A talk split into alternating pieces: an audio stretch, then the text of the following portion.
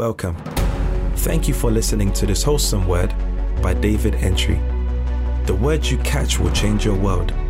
May your story change from this message. Be blessed.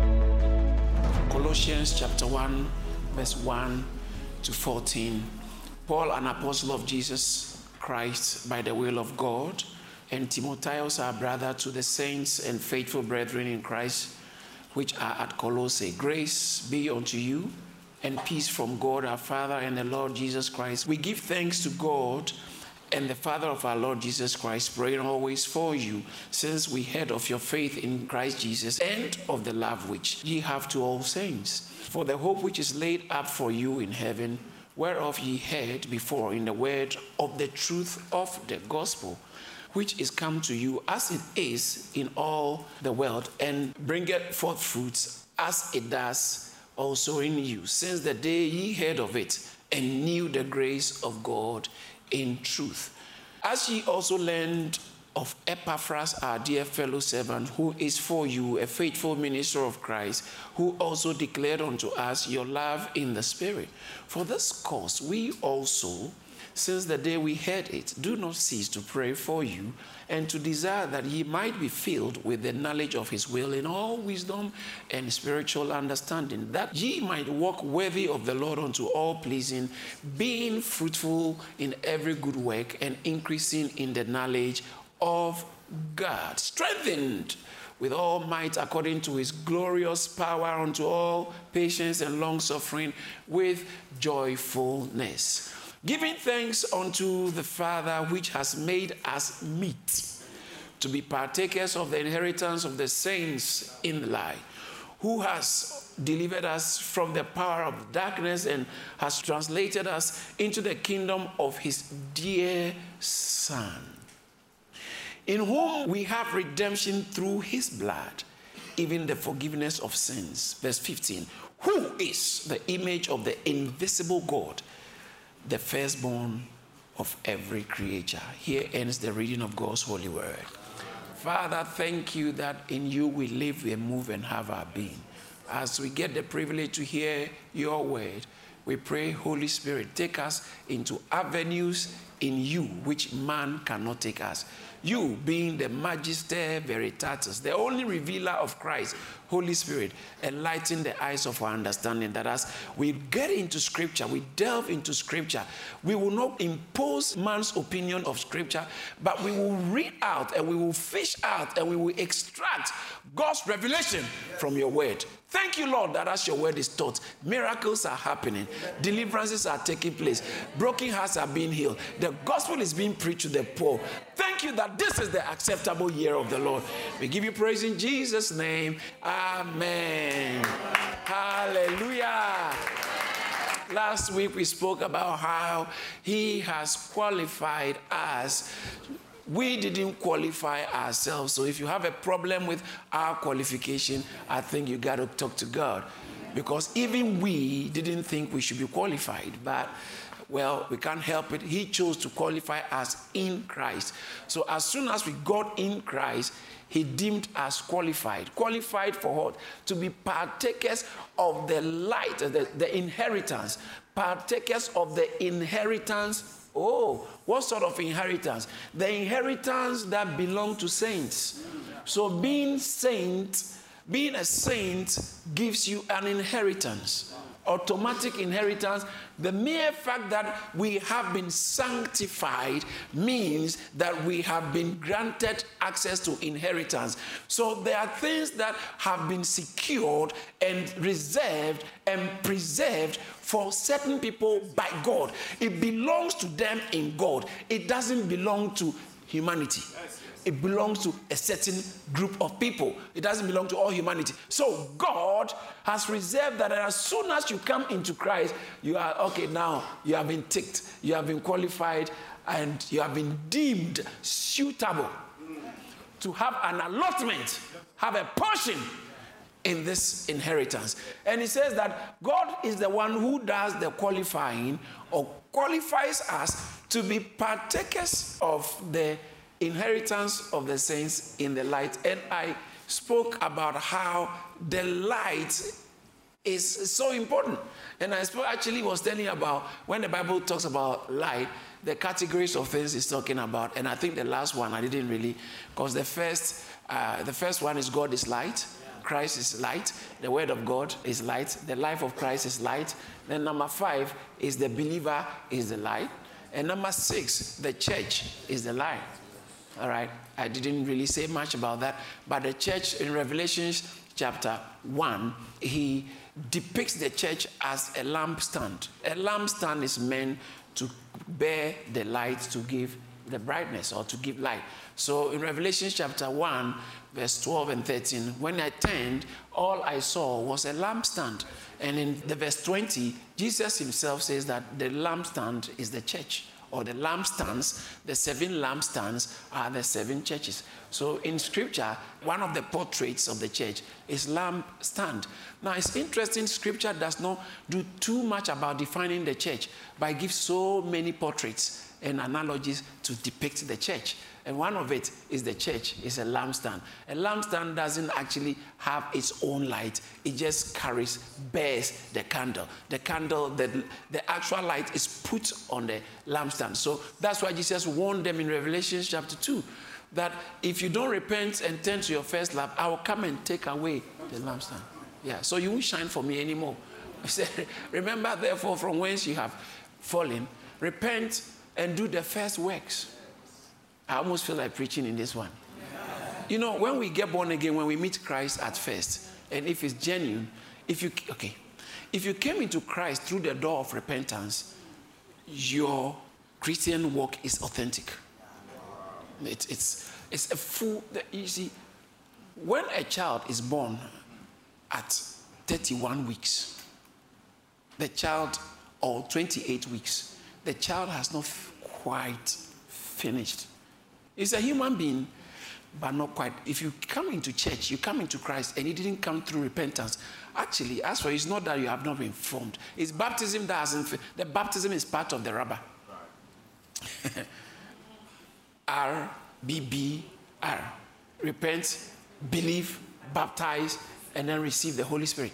These are the four fundamental things that belong to every genuine, full genuine Christian birth. So then, if there's repentance missing, as for repentance, if it's missing, you can't enter, really, because I'll show you something in a minute. But believing is those two are so fundamental. So, but there are people who have repented and believed but have not been baptized. Yeah, so your your regeneration experience or your new creation experience is not completed. It's like someone who has been born at maybe 28 weeks you know, it's kind of premature. Are, it's a human being, but it's not, even at conception, it's a human being. So it's not fully yes, yes, yes. done. So um, repentance, believing, baptism. If you haven't been baptized after you believed, please get baptized. And then receiving the Holy Spirit. These are in the book of Acts four cardinal fundamental necessity for an appropriate uh, Christian living, a believer's life. Right now, so a, a, re- repentance is just a necessary aspect into it. And now, when you come into Christ, you you have been introduced into light. I was actually reading Revelation chapter um, two, verse five. It says that repent and come. To, I was going. I, I went off the first works. When people get born again, and genuinely born again, they produce some works that are beautiful. But after a long time in church, many people fall from their first works, from their first love. First love produces first works, a certain type of work. They fall from their first love and they become, it doesn't matter, oh, but God understands, God understands, and all that. And then after lockdown, some people even have actually, uh, they, they, what they really need is love revolution. They are gone. And then you begin to see them in all kinds of places and online with all kinds uh, in all kinds of poses that you are surprised that is this same person the one you know what has happened the Revelation chapter 2 verse 5 says that repent and do the first works because it goes with the first love first works. Else, I will come to you quickly and remove your lampstand from its place, unless you repent. So their lights, they are not shining for Christ again. That's why you find them all in a way that does not even honor God. The light has been removed. They are born again ones, but they are falling from their first love. So it's a warning to all of us. If this, see, the church of Ephesus was a thriving church. Oh, it was a church of love. There were several letters that were written to different churches.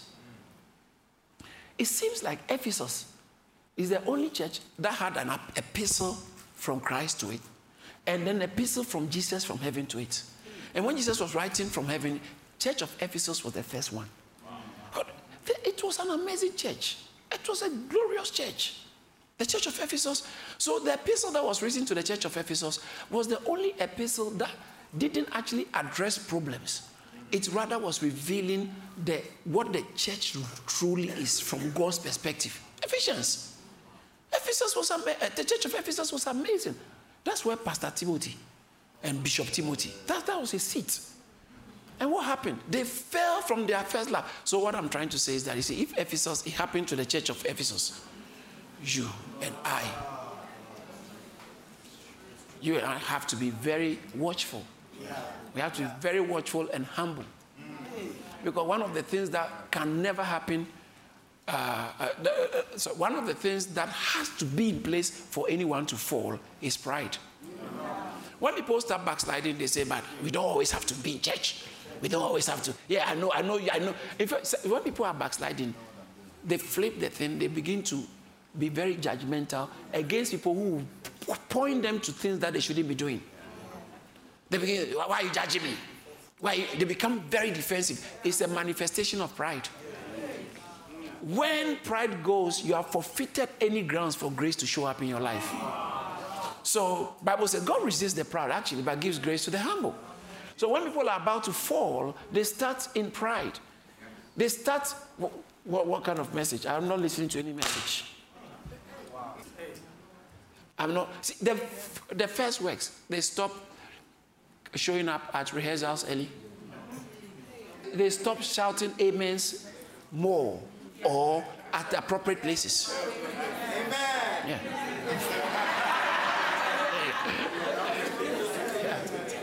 Oh, it's true. It's true.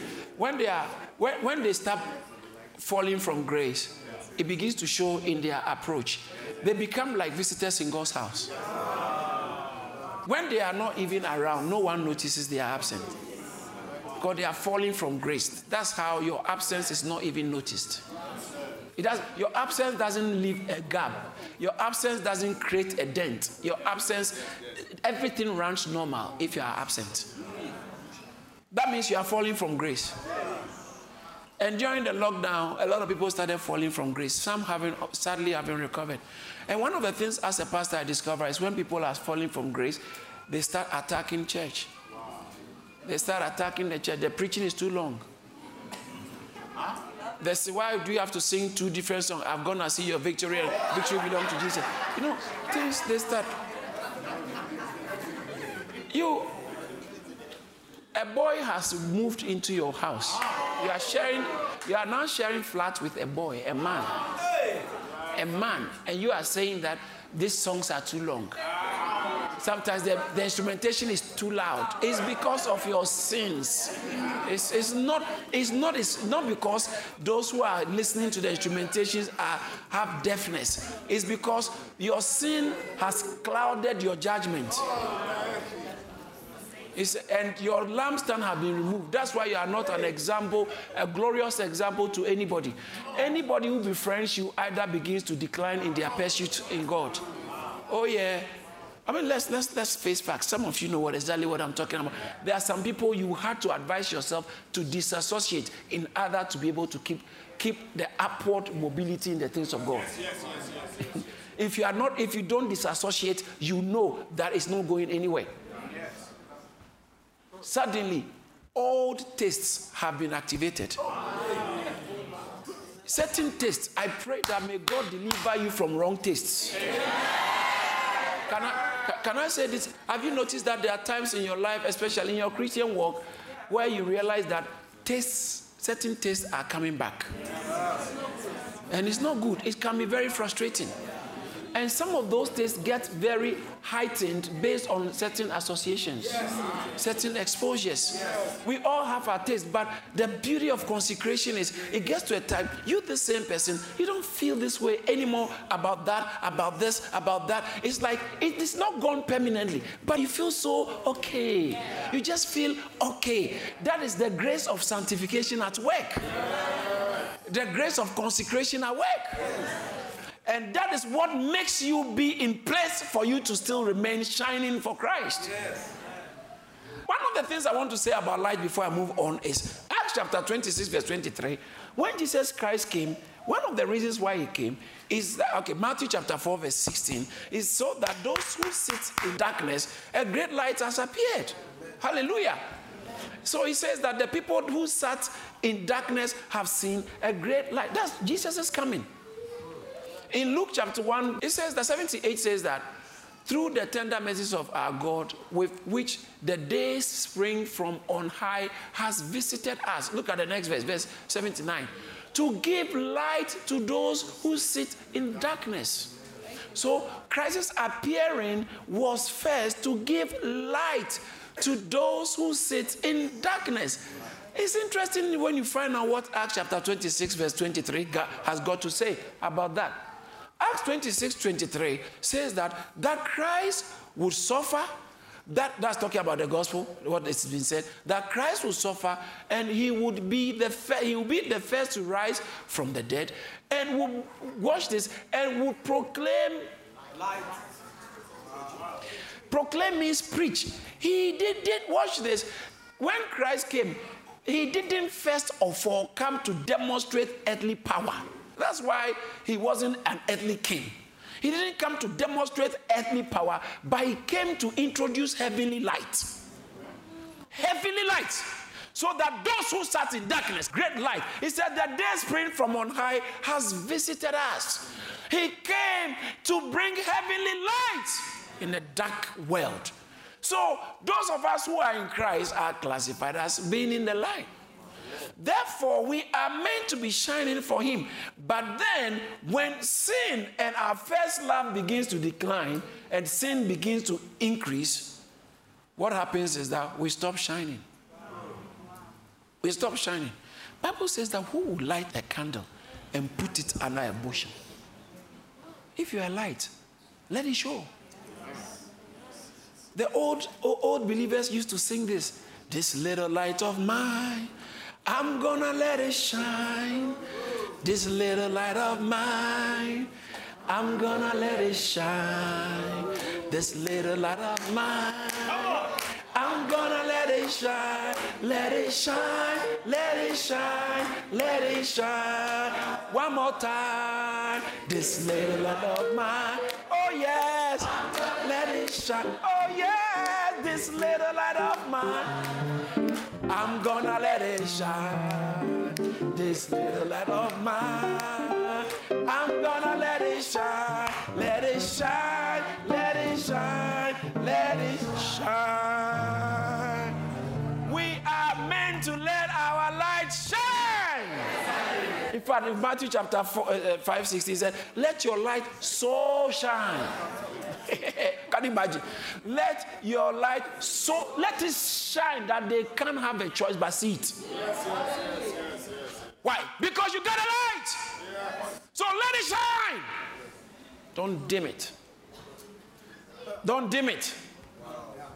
So we are talking about the inheritance of the saints. Who is a saint? Sanctified. We have the power of sanctification.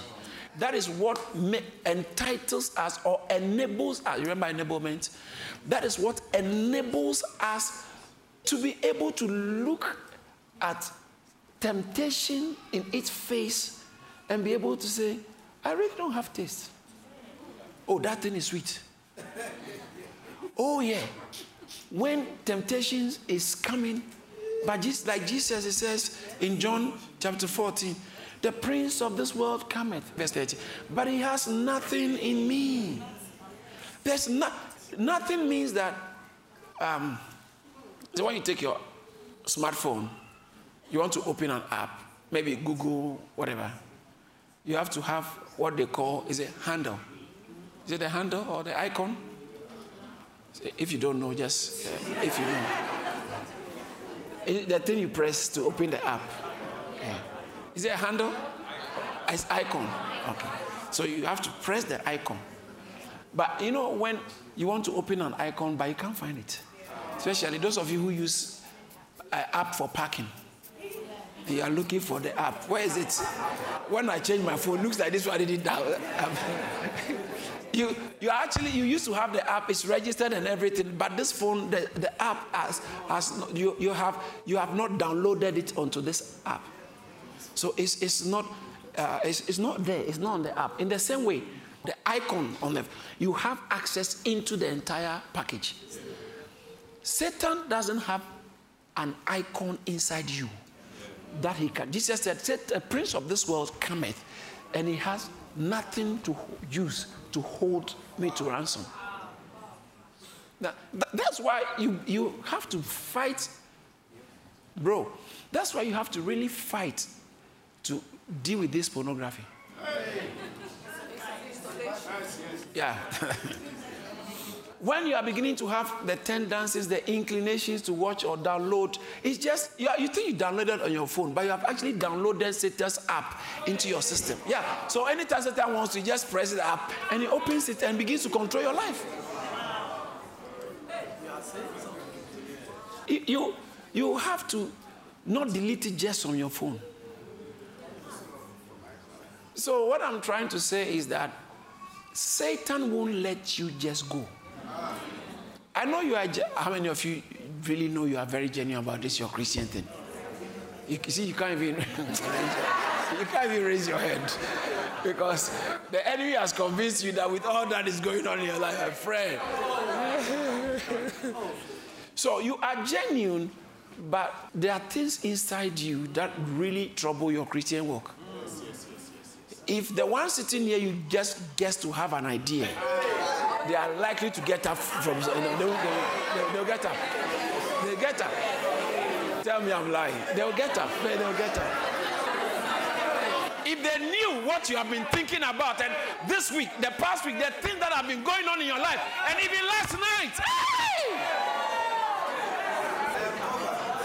the prince of this world comes, he has nothing in me. That is why both both, I think a Christian would like the scripture I'm about to drop. Yes, yes, yes. That is why said, Jesus said, The prince of this world cometh, and he has nothing in me. And I'm telling you, that is why both he who sanctifies and those who are being uh, Hebrews chapter 2, verse 11. Both he who sanctifies and those who are being sanctified, being sanctified are all of one. If Jesus can say it, if he could say that, being sanctified entitles you to be able to say Satan has lost grounds Amen. in my life.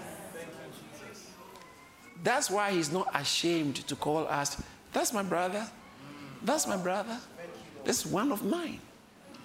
Because of the, watch this, the power of sanctification. The Holy Spirit, I'm about to throw in something theological a little bit. The Holy Spirit, really in scriptures, in the Old Testament, really is not Holy Spirit.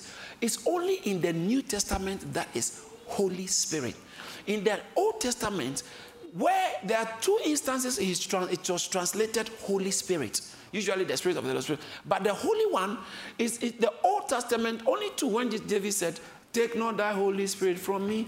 And in the book of Isaiah, I think chapter 63, verse 11 or somewhere, when it mentions the Holy Spirit. What was translated Holy Spirit, the Hebrew expression is not Holy Spirit, it's the Spirit of holiness. Wow the spirit of holiness. So, the spirit of holiness is the spirit that is of God that comes upon people and enables them to practice things that can honor God. The spirit of holiness. The Holy Spirit is the one who is holy in himself and be in your life. He now empowers you to be holy as I am holy. He, he actually gives you the ability, watch this, watch this, the ability to lose taste for unholy things. It becomes a whole Christian journey. But after a long time of being a Christian, you still are struggling with some tastes.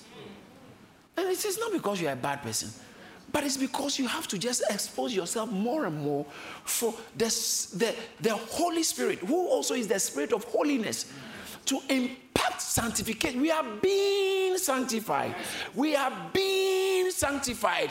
We, that means that the more you are being sanctified, the more you are being empowered to say no. And most of the saying no is not because you might not even have feelings. It, the feelings might be there, but the, the strength of the feelings, you can just walk away. Yeah. Yeah? You can walk, just walk away. I think there was time we were eating. Yeah, we went to a restaurant with my wife and myself. We were eating something, and um, you know, starters, sometimes they bring very little. So, and I liked it. So let's say we, we were, we were, they, we were two, they brought four. I ate first one, I ate second one, my wife, my wife will eat one. That's how she tends to do. She's like that usually. She doesn't like eating much. She ate first one, I ate second. I ate, then we were talking, we were talking. And then the third one, who, who, who's? It belongs to her. But my wife will say, I said, like, oh, yeah, I'm about to eat. But if you want, we can take. She can easily let go because it doesn't have a hold on her. Did you understand? Oh, I'm talking about the, the calamari. Uh, that, that, that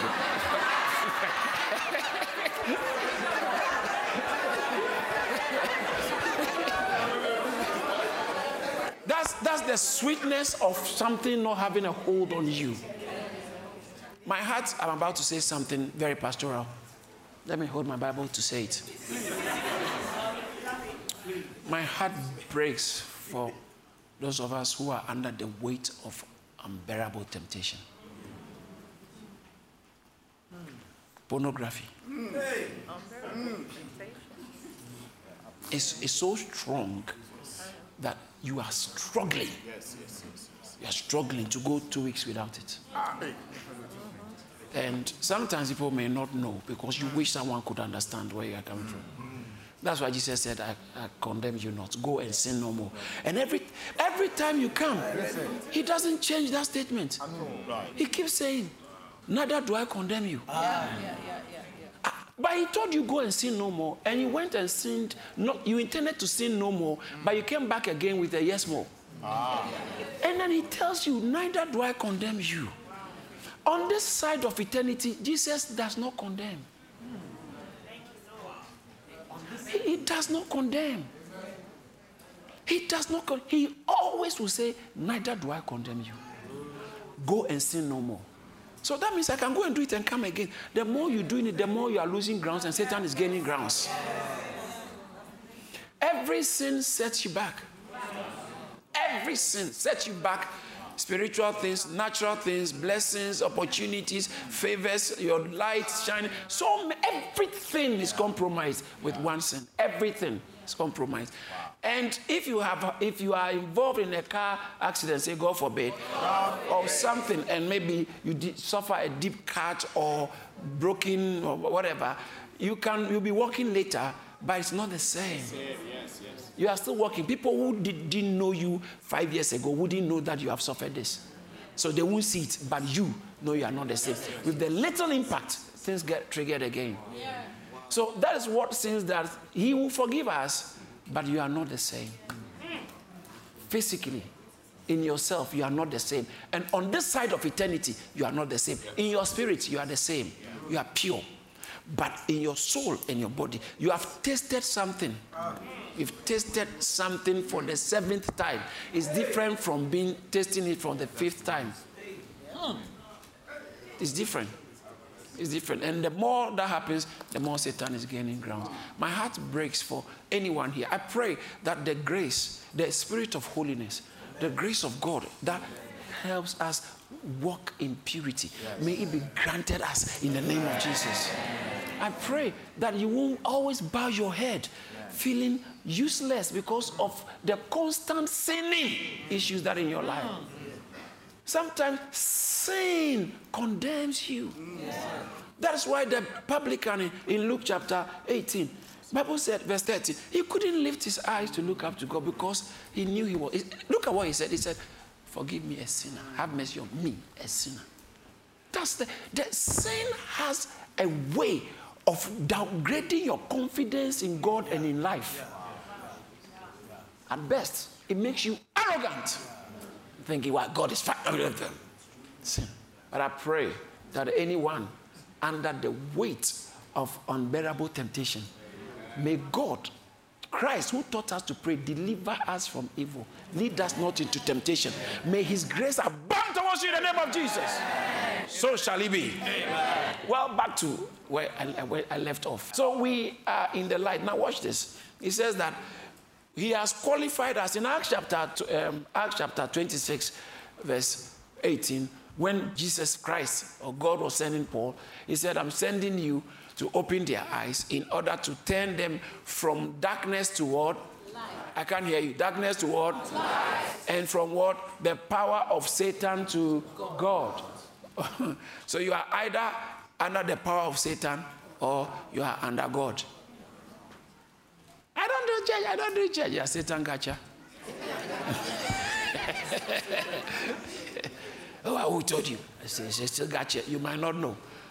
You know, sometimes you might have worms in your tummy, but you don't know. Yeah, and there are other living organisms, but you don't know. You don't know. You think you're fine. Everything is fine, but you don't know. So the fact that you say I'm fine doesn't mean you're fine. Maybe we have to pass through you through the MRI scan of the scripture. And the things that will pop up, oh my goodness. the power of Satan to God, that ye may receive. Oh, did you see that? Yes. Did you see that? That's what I meant by neither do I condemn you. That you may receive forgiveness of sins and an inheritance. Don't forget those two key words forgiveness, inheritance. Forgiveness, those who have received forgiveness of sins have also received an inheritance. Where? Amongst those who are, ah, so those who are sanctified always have an inheritance allotted to them. With that in mind, looking at our foundational text, it says that giving, uh, verse 12 of chapter 1 of Colossians, giving thanks unto the Father which has made us meet to be partakers of the inheritance of the saints in light. Now look at the next verse. Who, talking about God, has delivered us from the power of darkness. Doesn't sound like what Paul was told to go and preach to do. To deliver them from power of Satan, the authority, the exousia of Satan. In Acts chapter 26, verse 18, Satan has power. Permit me to mention Satan. It is a wrong theology that supposes that Satan is not real. Your theology is not Christian if you say Satan is not real authentic, sound, mainstream Christian, biblical for that matter, biblical Christian theology endorses the fact that Satan is there. Satan is real. If you say Satan is nothing, there's nothing like Satan, you have actually invalidated the message of the gospel. So, sin. Satan is the one through whom sin entered the world via Adam. Satan met them in the garden. Satan, he was there from the garden. He was there from the beginning. Before you showed up, Satan has been around. And after you check out, he'll still be there until he's kicked into the uh, lake of fire or the bottomless pit in Revelation chapter 20. But he's still around. Every everywhere from Genesis to Revelation, Satan has been there. To the extent that in Revelation chapter 12, Bible says that he is the accuser of the brethren. He stood before God. He actually stood before God and to accuse the brethren day and night. accuse the brethren every time, constantly accusing you before God, day and night. Accusing. He's the accuser. See the names that was given him. Verse 9. Verse 9 says that. So the great dragon, that's one of his the phrase that describes it. And the great dragon was cast out. That serpent of old, uh-huh. What's, the, it called? The devil. And what? And Satan. Yeah. Who deceives the whole world to think that all these Christians are bigots? Deceives the whole world. First John chapter 5, verse 19, verse 18 19. The whole world, verse 19, lies under the sway. He deceived. That's why he's called the God of this world. Jesus said, The prince of this world cometh, but he has nothing in me. Paul said, Whose minds the God of this world has blinded? Second Corinthians chapter 4, verse 4. So Satan is the prince of this world. He is still rife. There, every true theology does not ignore the presence of a Satan to the extent that the greatest revelation in Scripture that human being got pre cross was the fact that Peter said, You are the Son of God, the Son, the Christ, the Son of the living God. Jesus said, This one is from the Holy Spirit. Right after the greatest revelation, Satan also entered to make him proud because you got revelation. Sometimes your revelations can make you proud. So Paul in 2 Corinthians chapter 12 said, Because of the abundance of revelations that was given to me, a thorn in my flesh, lest I be lifted above measure. Because your revelations can make you very pompous. I know so much, I know so much, I know so much. And you begin to tip over into the other side.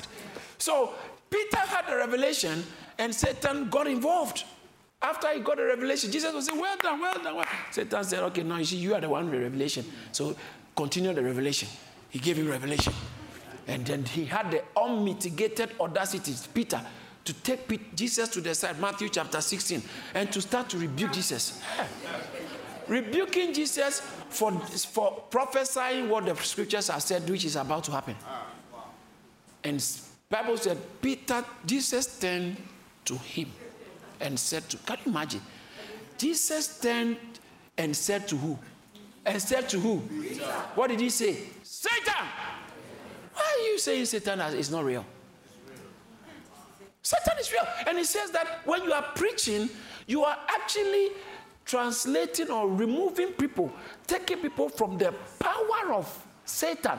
Acts chapter 26, verse, verse 18 taking them, moving them from the power of Satan. I think Satan will take it lightly. He will move heaven and earth. There are people who are preaching have been arrested for having, the, uh, they've not broken the law, but there is a justification for arresting them. And later on they say, go, there's nothing wrong. Satan is behind it. Satan is behind it. That's why I always encourage students, people who are studying. Okay, that's student, right? Yeah. I always encourage students that if you are a serious Christian, Satan will target your academics. So don't give him a footstool. Why are you a student and you are not studying? Student, study. Says, a student is someone who is studying. But you cannot be not you cannot not study and still retain a successful studenthood. Satan will use it. And because you are the fact that you are preaching, you are doing church, means that Satan will look for every reason socially to spite you. So then, when if you are preaching, if you're a Christian student, that means you actually have to be very disciplined with your academics. Because you have the mind of Christ, you will definitely pass. But if you don't study, you will fail. And it's not like God made you fail, but you made it so, and Satan will latch on it. Say, oh, this. So, Satan is real. Satan is real. But, as I said some time ago, it is equally wrong to start your prayer with Satan, I bind you.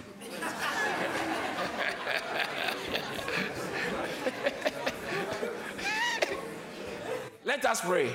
Satan! Jesus said, when you pray, say, Our Father. Start addressing God. Prayer is to God, not to the devil. It says that who has oh oh.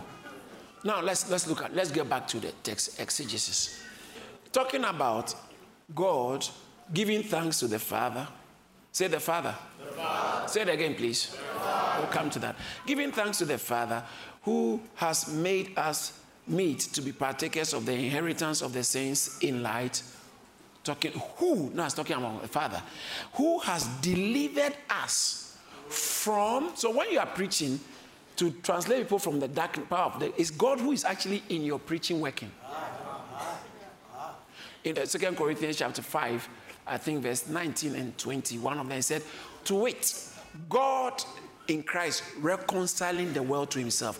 When we preach, it's God who works. They went everywhere preaching, Acts and Mark chapter 16, verse 20. God working with them. The Lord working with them. So when we preach, it's God's who, God who works. It's not the preaching that changes, it's the power of God in the preaching that changes. That is why it's good to pray before you preach. That's why it's good to pray and depend on God when you are doing anything for God, even before you sing before you, you, you come out with an album, don't target to win an Oscar or that, that shouldn't be the motivation for your Christian song. The motivation should be that God will work through your singing. Now, if God works through it and it gets some recognition, even that's nice, that's good. Yeah. So that's that's that's okay. Don't say, but me, it's just God who has worked, so I don't care how it looks like. Please, please there must be a level of excellence that can that can that must beat even the world. So we must have excellence. But I'm saying that our fundamental drive is not for the world to clap for us. Our fundamental drive in anything of the ministry is for Christ to be revealed, for God to work through us. So when you are preaching, it is God who delivers. Man cannot deliver you from Satan. Think about it. Man.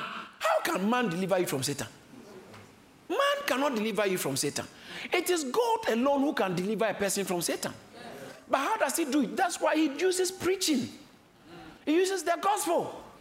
So he said, Go and preach to them. Other than that, God would, himself would have delivered them. He said, You have to go and preach. They'll be stoning you, but as you are preaching, I'll be delivering them. So God delivers from Satan. Now, watch this. He said, Who has delivered us when you are, oh, oh, when you are Christian, you have been delivered. Delivered. Every Christian part of the, watch this, part of the believer's inheritance is automatic deliverance. The inheritance of the saints in the light. Did you hear that? Remember, the inheritance. What's this inheritance? Deliverance. It's an automatic one. But I say, when I talk about deliverance, I'm not talking about the prayer meeting one. Don't let's confuse it. I'm talking about what gives Satan authority to own your life okay. has been straight from him. So if someone is praying for you for certain demonic influences to go, that's not what I'm dealing with.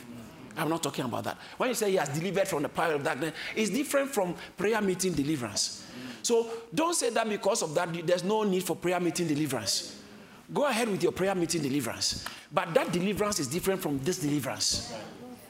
Uh, am I, am I communicating something? This deliverance. But I'm not saying run around looking for deliverance. You are not matured. You are irresponsible. Running around, who can deliver me? Who can deliver me? You are, you are, you are infantile. Never, never go to a, a church from church looking for deliverance. Don't do that. Grow up. Don't be running around looking for deliverance. That is not the message. That is not the core or the practice, Christian practice. It's not Christian practice. It's, it's, it's not Christian practice. I'm not saying it's not. It's unchristian. Fundamental Christian practice. That's, how can you be moving from home to home? Uh, do you have food today? You are eating here. You are eating here. It's not decent domestic living. Your domestic life has a problem if you are eating from people's house every day, going from house to house eating. You have a problem with your domestic life. Maybe you're, uh, there's a problem. That's, that's, that's it. So I'm trying to say that moving from place to place, from preacher to preacher, looking for deliverance, you tend never to get it. Even if you get it, you can't keep it.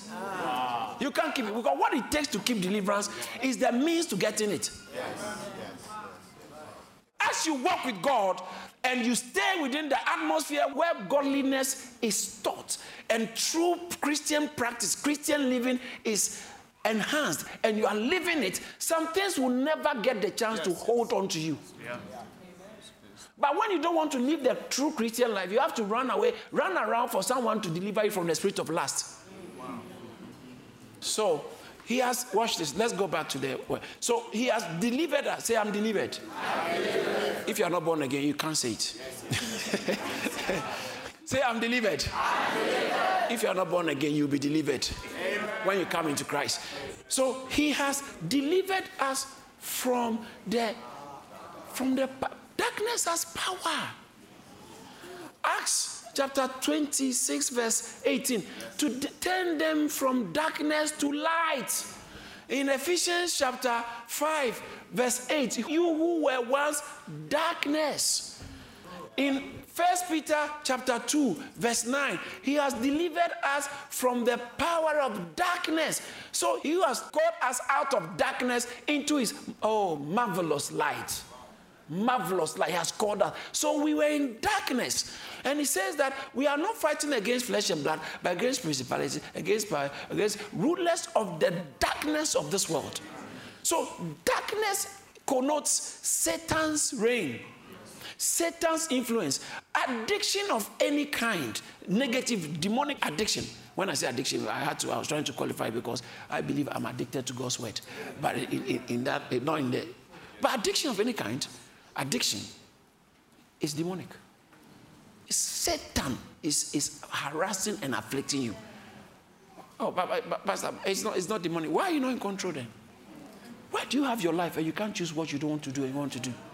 What else? What is it that is making you do what you don't want to do? Some, eh, there's an external influence involved, which has been internalized.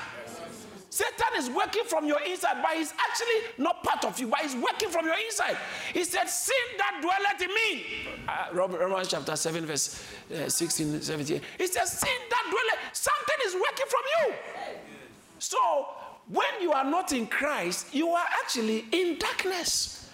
And Bible calls him the ruler of the darkness of this age and the ruler of the power of the air. Ephesians chapter uh, 2 verse 2 and 3.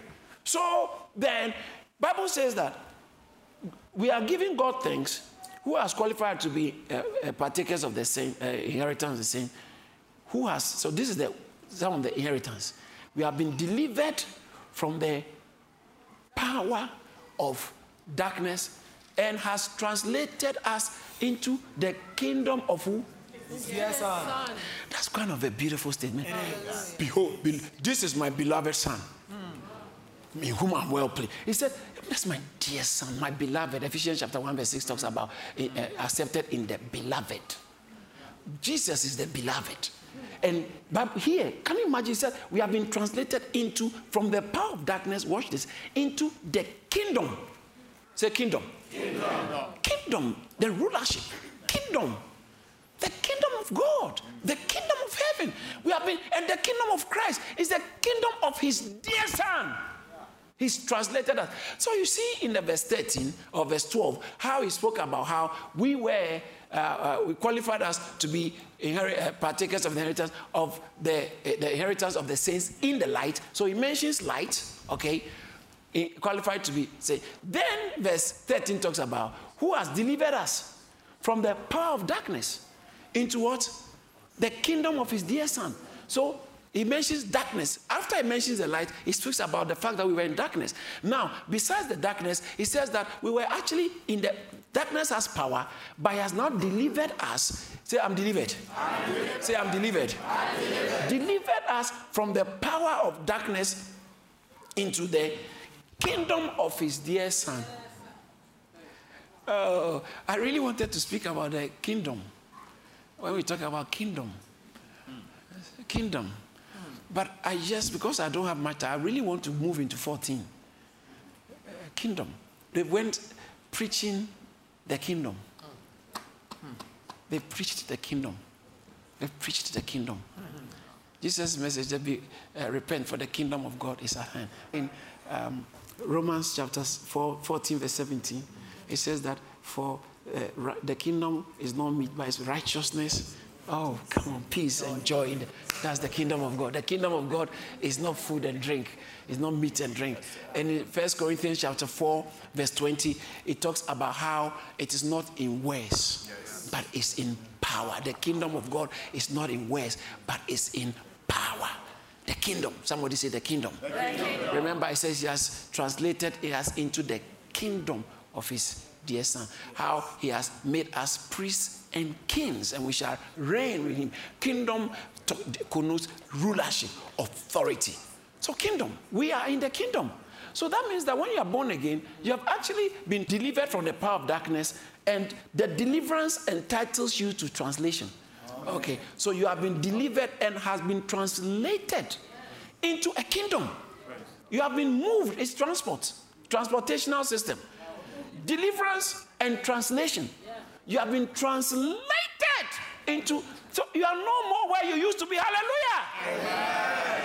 And with time, your natural life, your earthly life begins to reflect the reality of what has happened in the spirit, the fact that you have been delivered and translated into the kingdom of his dear son. And because of that, with time, as you walk in it, as you walk in the light, the benefits, the natural manifestation of the spiritual realities begin to show forth. Amen. The people begin to see, and they see that things are working for you. Life. I'm announcing to somebody, life will work for you. Why? Because we are in the kingdom of his dear, son. Then, after mentioning his dear son, you know, remember I told you don't forget the father. Listen, the father is not the same as the son. Aha, uh-huh, Thursday, Trinity. Yeah. The father is not the son, and the son is not the father. The father is not the spirit, and the spirit is not the son.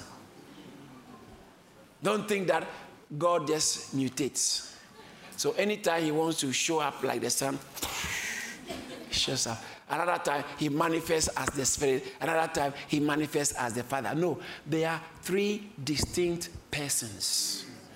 So the father delivers us.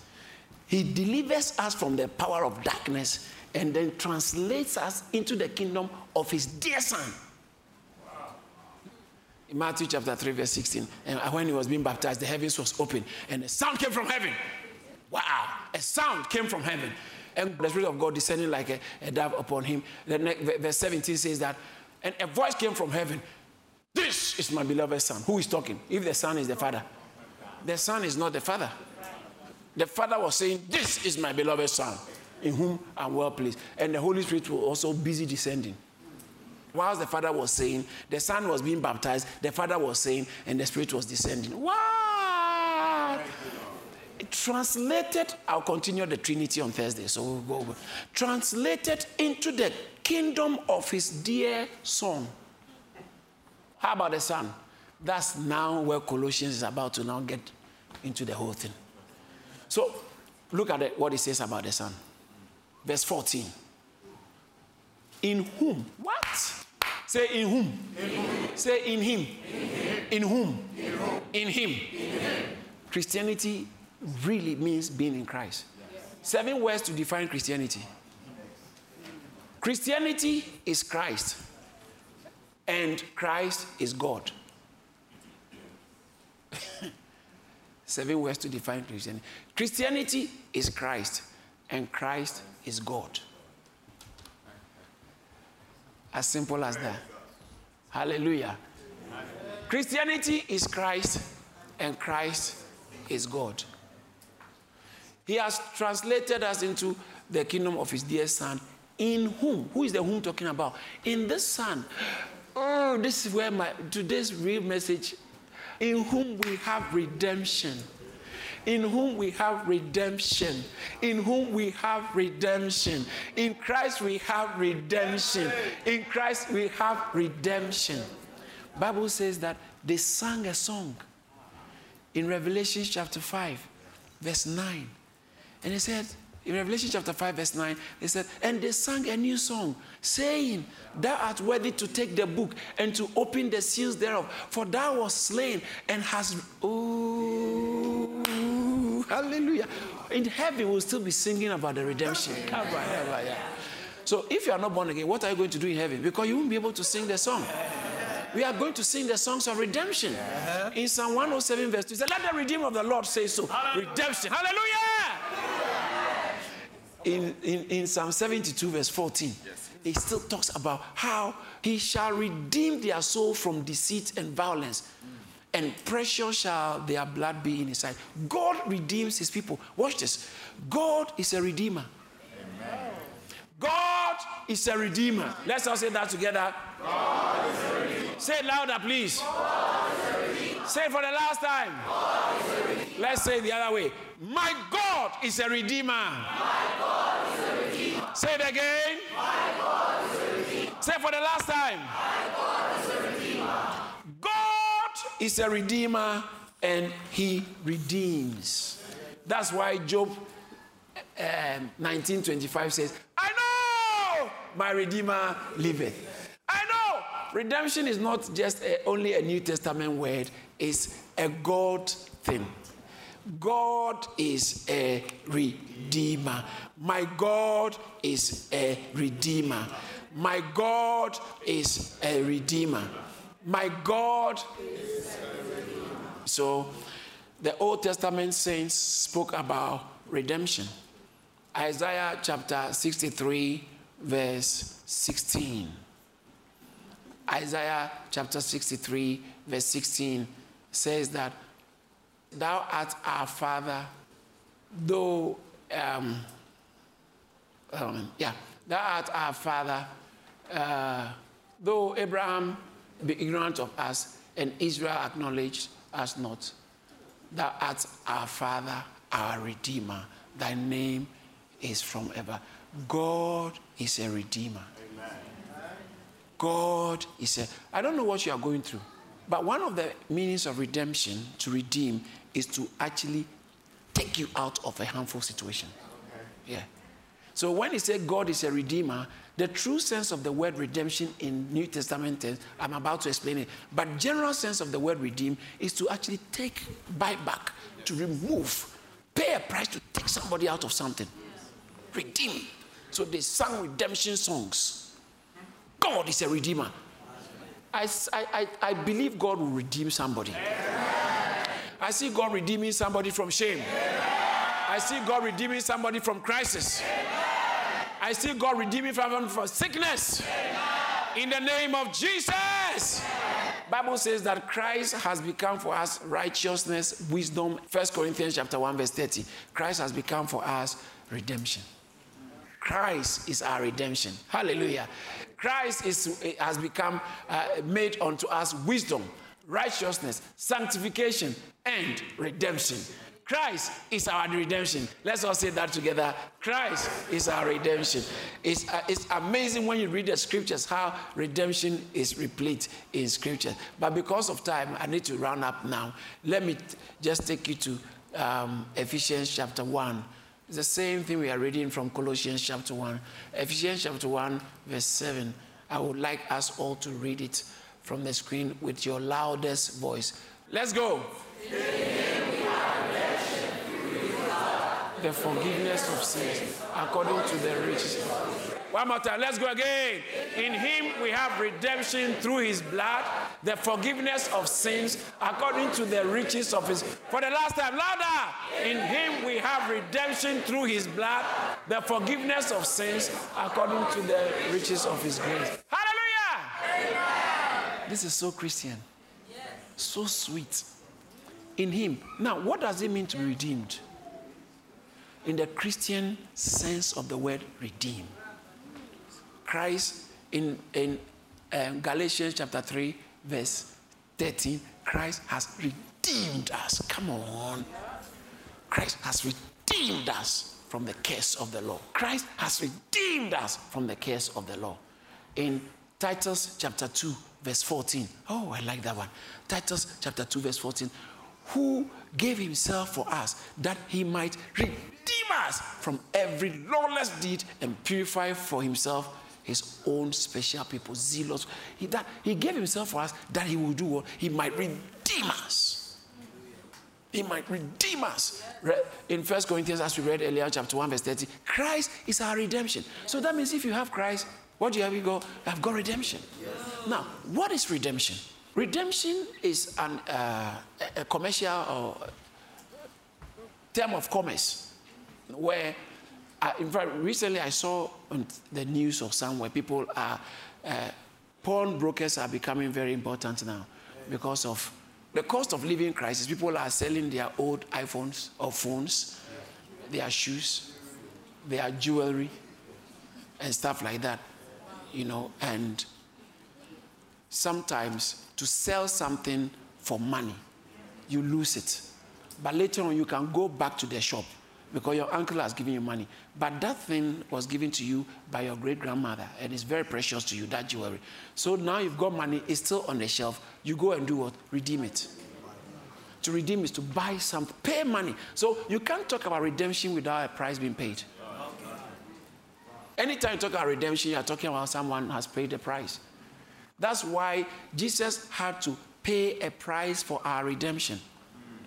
He paid the price. That is the fundamental, watch this, the fundamental inheritance of a believer redemption. So, when you read the text from Colossians very carefully, it looks like he's arguing backwards. Because he's talking about we give thanks to the Father who has qualified us, or even before then, talking about uh, praying for you that uh, uh, you'll be able to eventually walk worthy of the Lord unto all pleasing, being strengthened. So he's strengthened to be able to do that.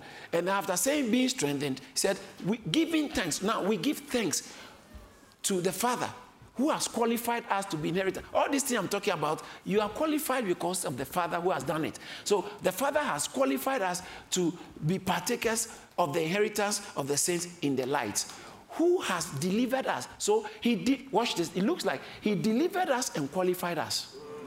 So you can't say I'm qualified when you are not being delivered from Satan's power. How are, you, how are you qualified to know God more?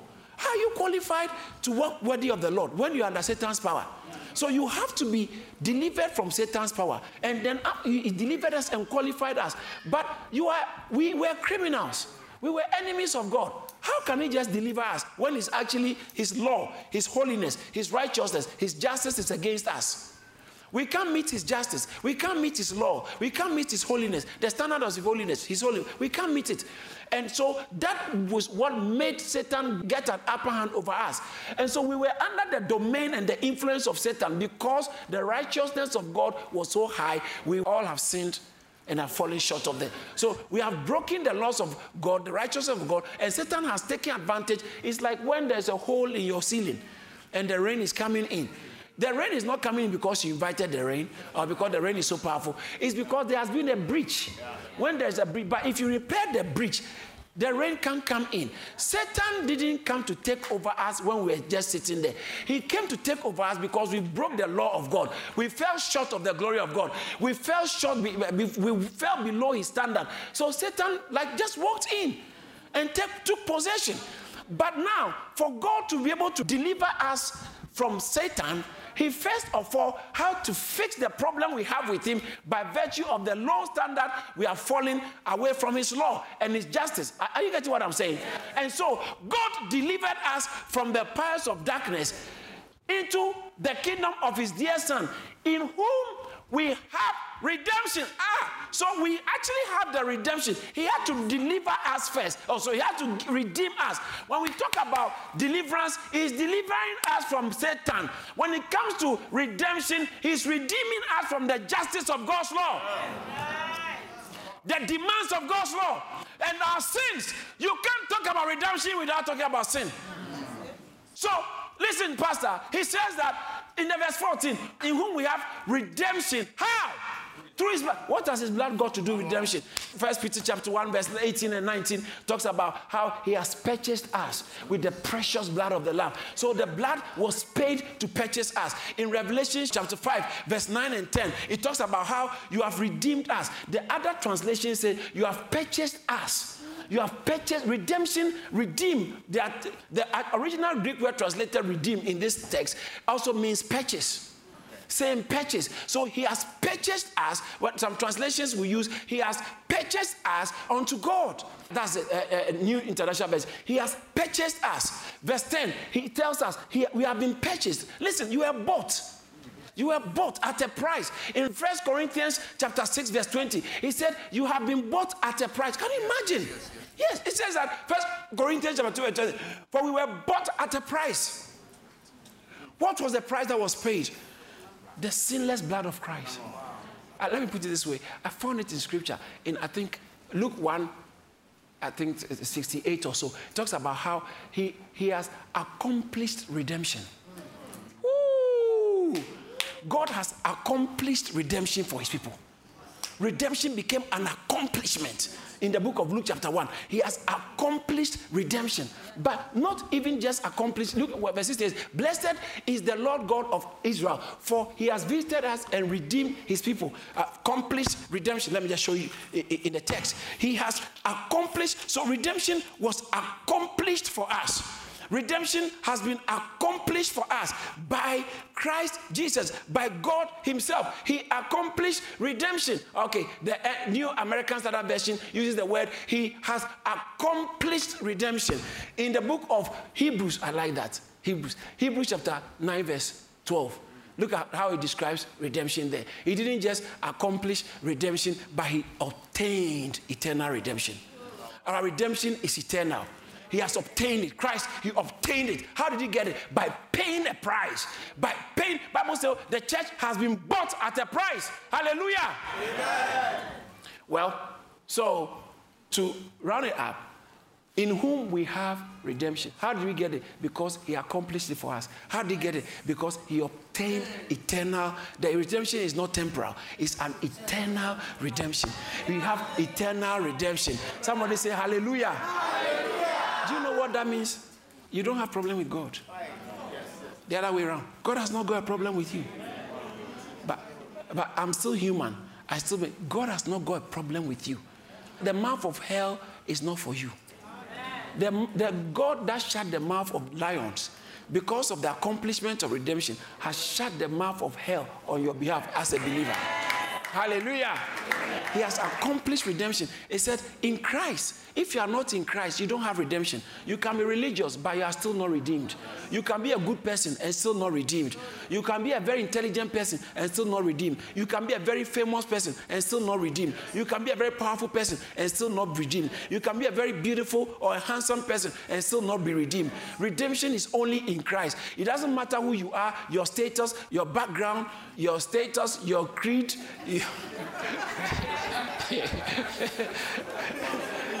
your gender, your age, it doesn't matter who you are. If you are not in Christ, you are in crisis. If you are not in Christ, you are not redeemed. But it doesn't matter who you are. Once you are in Christ, you have redemption. How did he get it? Through his blood through his blood. Why the blood? Because the blood was paid for our sins. So, because the blood was given and paid for our sins, we don't our redemption was necessitated based on the forgiveness of our sins. For I am forgiven. Say, forgiveness of sins is a big thing. Amen. If you're a Christian and you don't value forgiveness of sins, I don't think you are. Mm. Or you have really backslided. We know what it means to be a Christian. Colossians chapter 1, verse 14 is fundamental in Christianity. Redemption. Redemption. For redemption, which is the forgiveness of sins. Hey! A, a, Christian is someone whose sins have been for. Hallelujah! Shout forgiving! That's what it means to be a Christian. How can you be forgiven if you are not aware of your sins? So a good gospel, first of all, helps you to realize that your sins exist. And then when, when Pastor, Bible says that when they have preached, Acts chapter 2, verse 38, they were cut to verse 37. They said, Men and brethren, what shall we do? He said, Repent and be baptized. Each one of you. For what? For what? For the remission of sins. You have to be baptized in the name of Jesus Christ for the forgiveness of sins. For the remission of sins for the remission of sins. In fact, in Romans chapter 3, verse 24, it talks about how in him we have redemption through his blood. Romans chapter 3 says that being justified freely by his grace through the redemption that is in Christ Jesus. So they went. Let me add this scripture and I have to I have to I'll pick it up next week. In Luke chapter 24, when Jesus was finishing with his disciples, after he has resurrected, he died and resurrected, he told them something has been activated. So he told them what to preach. He was telling about, don't you remember what the prophets have said? And then Bible says that in verse 45, Luke chapter 24, 45, he opened, anytime you come to church, this should be your prayer. God, open my understanding that I might, I might comprehend the scriptures. He, he opened their understanding that they might comprehend, they might get it. I, I, I, what pastor say? I don't get it. You, God, open my. Watch this. He, he opened their, uh, can you imagine? He, he opened, that means their understanding were locked. That's why people comment like, uh, oh, the Bible is like this, the Bible is locked and uh, veiled. So he opened their understanding that they might comprehend the scriptures. Look at the next verse. Then he said to them, that's, then he's beginning to quote the scriptures. Jesus, when he resurrected from the dead, he even, Jesus himself was quoting the scriptures. Pastor, quote the scripture. He, he, that, that is written. And that it was necessary that the Christ, that Christ should suffer and to rise from the dead the third day. Look at the next verse. The third day, and that repentance. Say repentance. repentance. And what? And remission. And what? And remission. Repentance and remission. Or forgive. What does the King James say? And that repentance and remission of sins should be preached what are we supposed to preach? Preach repentance and forgiveness of sins. No condemnation. Preach repentance and forgiveness of sins. Repentance and forgiveness of sins. Repentance and forgiveness. Repentance all, always precedes forgiveness of sins. It goes, they go together. Then redemption is, is, is in view. Repentance. Tell somebody, I've repented. I've repented. Tell somebody, and I'm forgiven repentance and forgiveness of sins should be preached. I'll pick it up again from forgiveness of sins. Christianity, listen, in Him we have the inheritance we are talking about. Don't start with breakthrough, don't start with money, don't start with material things, please. The inheritance we are talking about starts with repentance and forgiveness of sins that entitles us to deliverance from the kingdom of darkness, uh, the power of darkness, and translation into the kingdom of His dear. That's our field of operation. And that's why we can pray. That's why we can believe God for miracles and testimony. Why? Because we have been forgiven, redeemed, translated, and delivered. I believe that God is taking somebody to another level of his favor. So, in the nutshell, Colossians is making us understand that Satan is real, but we have been, de- we have been delivered from his power into Christ's kingdom, who is the dear Son, in whom we have redemption, and not just redemption, the forgiveness of sins that makes redemption a reality. I don't know who you are but the for- forgiveness of sin from Christ is available for you. And that shall be your portion. In Jesus' name. Did you receive something? Thank you for listening to this message by David Entry. You're welcome to connect with David Entry on Facebook, Instagram, Twitter, and LinkedIn. You can also find more spirit filled messages from Charis Church on YouTube and all relevant streaming platforms. Don't forget to subscribe like, and share the message. Be blessed.